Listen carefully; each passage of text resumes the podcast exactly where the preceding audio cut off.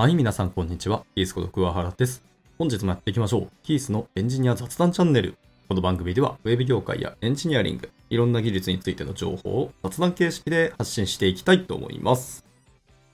えっ、ー、と、タイトルあります。ネタはあるんですけど、まとまりが多分なくて。まあ、技術的な話も一応できなくはないんですけど、技術じゃない話とか、えー、最近知った雑学とかもいろいろ感動することがたくさんあったので、まあまあその辺の話をダラダラとやっていこうかなというところですね。えー、まず昨晩何やってたかというと、あの、まあ、何度もこの放送で言ってますが、えー、角川ドワンゴ情報工科学院、まあ、旧バンタンテックコードアカデミーという、まあ、私学校ですね。で、プログラミングの講師をしてるんですけど、えー、今やっている JavaScript と React の入門講座ですね。11週かな結局。12の予定が11週にちょっと1週減っちゃったんですけど。JavaScript、HTML、CSS の初歩から入って、React をやって、で、 React で SPA で何か作ろうというとこで、まあ、受けた学生さん全員に、自分のポートフォリオとか、ホームページを作ってくれと、 React を使って、SPA でもいいし、ペライチでもいいですし、それを最終的には皆さんで作れるようになりましょうっていうのが、えー、ゴールにしてます。で、えー、今日の講義が最終講義で、それの、はい、まあ発表会ですね。今日が最終日で発表会をして、みんなでこうフィードバックをし合って、で、最後、なんか僕がおじさんらしく高説をのたまって終わるみたいな感じですけど、まだ今日最後に何を学生さんに喋ろうかっていうのはちょっとまだ悩んでるんですけど、まあまあそんなところをやってました。で、最終課題はさっき言った通り React で、まあ、自分のポートフォリオとかを作るって話だったんですけど、えー、そういう課題を出しておきながら自分自身も自分のポートフォリオを実は作ったことがなくて、で、今回初めて、えー、やってみようと。で、厳密に言うとポートフォリオ自体を作ったことないわけではないですけど、本格的にちゃんと作り込んだなっていうことはなかったので、やってみようというところですね。課題を出したんだからお前もやれよっていうことで、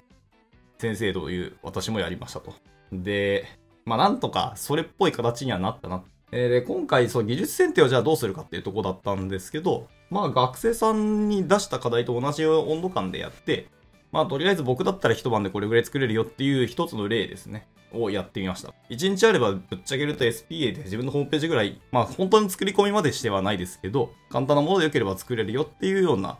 まあ一例を見せたかったっていうのは正直あるんですね。で、え一応作ってあります。で、今まだちょっと、最終コミットもまだプッシュできてないですけど、一応もうネットに上がってて、え私の GitHub がもし見れる方は、適当に眺めてもらえればと思います。マジで雑なものを作ってるんですけど。なんだっけ、サンプルホームページみたいなリポジトリを作って、そこにアップしてますね。で、バーセルにホスティングしてます。そんな感じですね。で、技術選定の話でどうしようかって結構いろいろ悩んだんですけど、まあ、とりあえず React と、えっと、SPA なんですけど、今回は僕も久しぶりに開発をするっていうところだったので、えー、そもそもバンドラーのアップデートからしなきゃいけなくて、僕ずっとまだ Webpack 勢だったので、いや、いい加減 Vite やらにゃいけんやろっていうので、えー、 Vite に触りました。まあ、本当はこう NEXT やりたいし、NEXT アップルートやりたいんですけど、さすがに HTML からやる学生さんに対して最終的に NEXT 触れっていうのはまあ鬼だなと思ったし、まあそんな学生さん、あ一応1名だけそれについてこれる学生さんがいたんですけど、でもう1名はもうなんかそもそもやったことあるっていう学生さんだったので、まあ、この2名は除外で、それ以外の学生さんはまあ無理だったから React の素の React からやろうと思って、で、 Create React App はもう公式が推奨しないと言ってるので、じゃあ何にしようかなっていうので、 Vite にしましたと。で、 Vite ももちろん最初から React Router DOM が入ってるわけではないので、えー、ルーティングは後からやったんですね。まあ SPA をやるんだったら、ルーティングは必須ではあるんですが、 Vite の React テンプレートだと、ルーター入ってないので、 React Router DOM も後から入れて、で、どういう風に書いていくのかっていうのですね、ルーティングの設定っていうのも一応、一回講義の時間を持って皆さんでやって、で、SPA をやらせたと。まあ僕もそれに習ってやってた感じです。なので、 React と React Router DOM とバンドラーは Vite でやりました。で、トランスパイラーで、えバベルとかどうしようかってところは悩んだんですけど、今回でも TypeScript も使ってないですし、そもそもま JavaScript スタートからっていうところもあるので、あえてやらないことにしましたね。その辺はでも、えっと、発展課題というか、最終的にこういう技術の、実際にプロとしてはこういう技術使ってますよねっていうので、まあそういう紹介をして終わる予定ではあるんですけど、なので TS も使ってないし、バベルも使ってないし、あと ESLint は、え、自動で入ってるんで、皆さんも使ってるんでしょうけど、多分意識してないと思いますとか、あとはコミットリントとか、何やらかんやって、そういういわゆる周辺系ですね。静的コード解析の Prettier か。は入れてないですね。まあ、最近でもプリッターと ESLint みたいなコードチェックとコードフォーマットが、え、一緒になったようなライブラリも最近なんかもうどんどん出始めてるっぽくて、ちょっと追えてないんで、それもやりたかったし、あと Vite のテンプレートだと対話型的に SWC ですね。っていうやつもあるんですけど、これもあえて使わなくて、素の React をとにかくやってくれっていうのにフォーカスをした。僕もそれに習ってやった感じですね。で、あとなんだっけ。スタイリングか。CSS フレームワークが今回何するかすげえ悩みましたね。まあ、 React なんで、やっぱ Ant Design とか、もしくは原点回帰して、 Bootstrap やってみるかってもちょっと思いましたですね。まあ今バージョン5だったけど、僕が触ったのもっともっと前なんで、あれですけど、なんだかんだ、 State of CSS とか、NPM トレンズとか見たんですけど、ダウンロード数はやっぱりですね、ブートストラップが頭一つ出てるんですよね。ということで、まあ、いろんなフレームワーク出てるのに、未だにそんなにブートストラップ使うんであれば、一回、改めてこう数年ぶりに触ってみるかってもちょっと悩みましたね。で、あと、あの、日本人が作られている KumaUI ですね。あれを使うのも一つかなと思ったし、CSS in JS の、えー、ライブラリもたくさん出ているので、まあ、その辺の一つを触ってもいいなとも思ったし、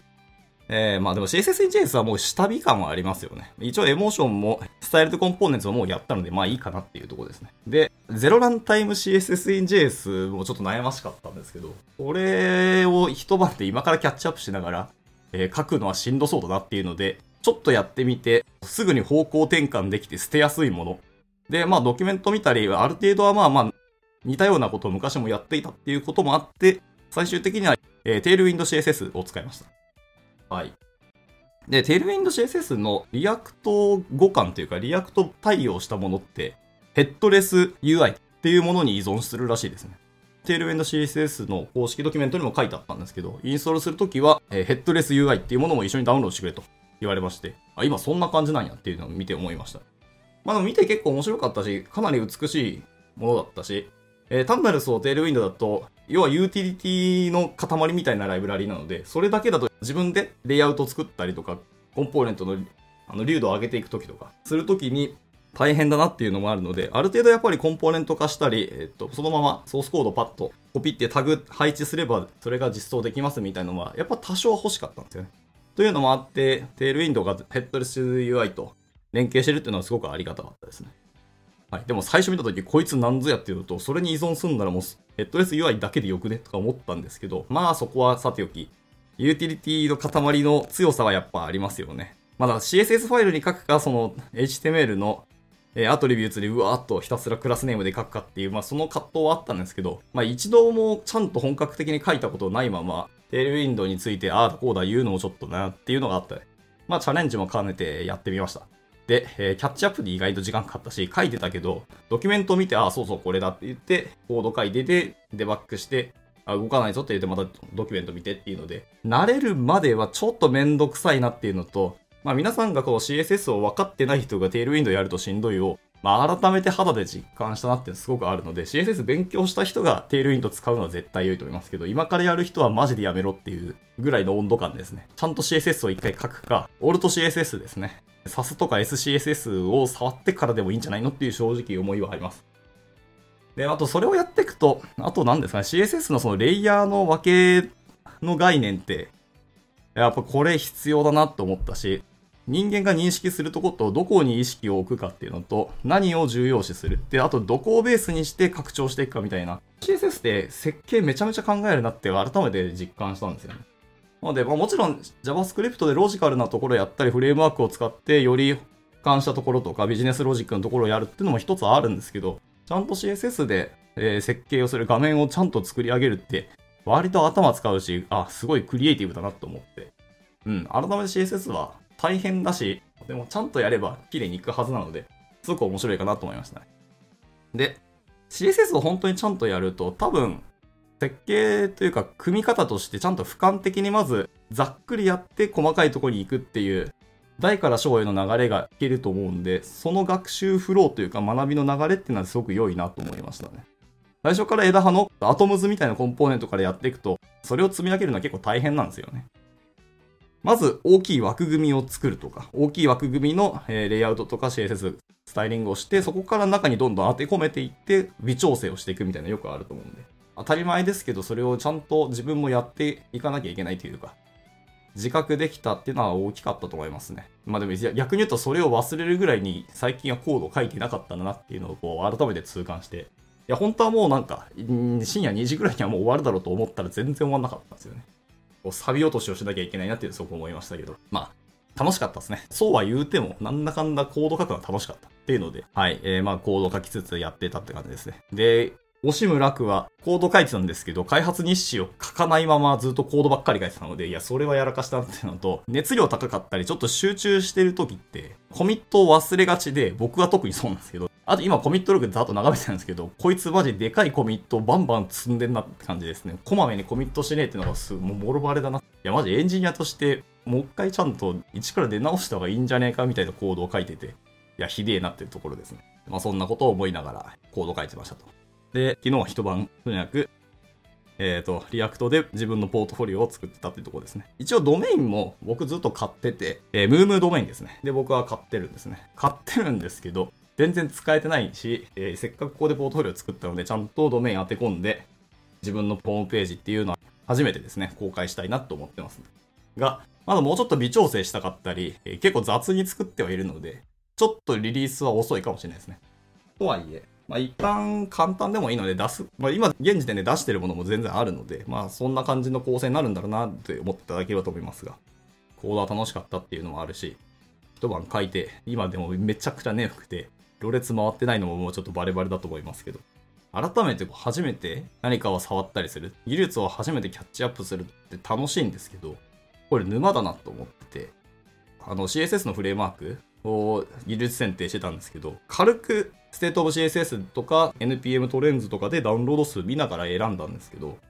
まあとりあえずコンセプトとかトップページでどういう方針で作ったかとか、どういう使い方するのかって Get Started を触るんですけど、まあ一個一個コンセプトがやっぱ面白くて、で、僕は思想が好きなので思想もやっぱりどんどん読み込んじゃうと、今度は手が進まなくなるんですよね。かつ、一個一個がやっぱり面白くてですね、まあ、僕らからすると技術ってやっぱおもちゃなんですよね。